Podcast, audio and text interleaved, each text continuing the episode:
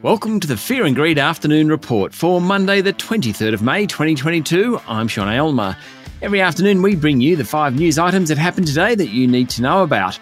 Story number one: the S&P ASX 200 closed up just a smidgen, three points in fact, to 7,149 points today.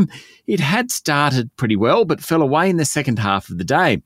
Higher iron ore prices helped the big miners. BHP and Rio closed up more than 1%, while Fortescue Metals was 2.8% higher.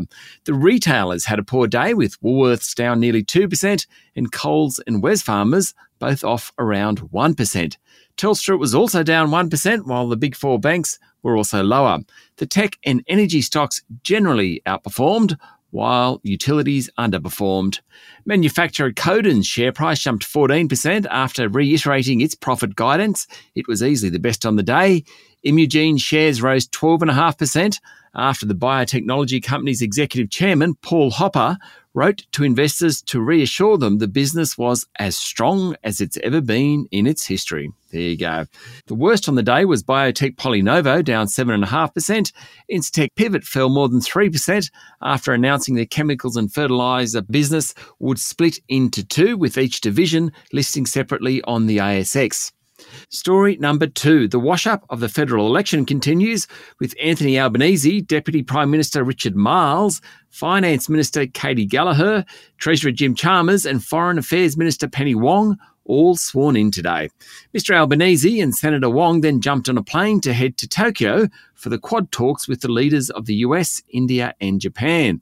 The rest of the parliament is due to be sworn in on Wednesday when Mr. Albanese returns. Talk about hitting the ground running. Peter Dutton is favourite to become leader of the Liberals. Currently, across the country, the Labor Party has won 73 seats, the Coalition 53, and independents, including the Greens, 15. 10 remain in doubt. But most political watchers think the Albanese government will be able to govern in its own right. Story number three Agribusiness Elders share price jumped more than 10% today after its chief executive predicted strong conditions in the agricultural sector. According to Mark Allison, demand for fertilisers and cropping chemicals is strong, and cattle and sheep prices are likely to remain high for the next couple of years. He was also upbeat about Elders' real estate businesses. As a result, Elders lifted its full year profit forecast sharply, hence the share price jump. Story number four. The Reserve Bank will unwind its $280 billion government bond buying program, and that might provide some support for the Aussie dollar. Assistant Governor Chris Kent today said the purchase of federal and state bonds during the pandemic, which were part of the emergency measures implemented by the central bank, has lowered government borrowing costs and contributed to a lower exchange rate. But over the next decade, the RBA will allow the bonds to roll off its balance sheet, and that will support the dollar. It's not quite clear by how much, but any support at the moment is welcome. Last week, the currency fell to 68.29 US cents as China's COVID crisis grew. But action from Beijing, and of course the announcement today from the Reserve Bank, will help support the currency. It's currently trading just above 71 US cents.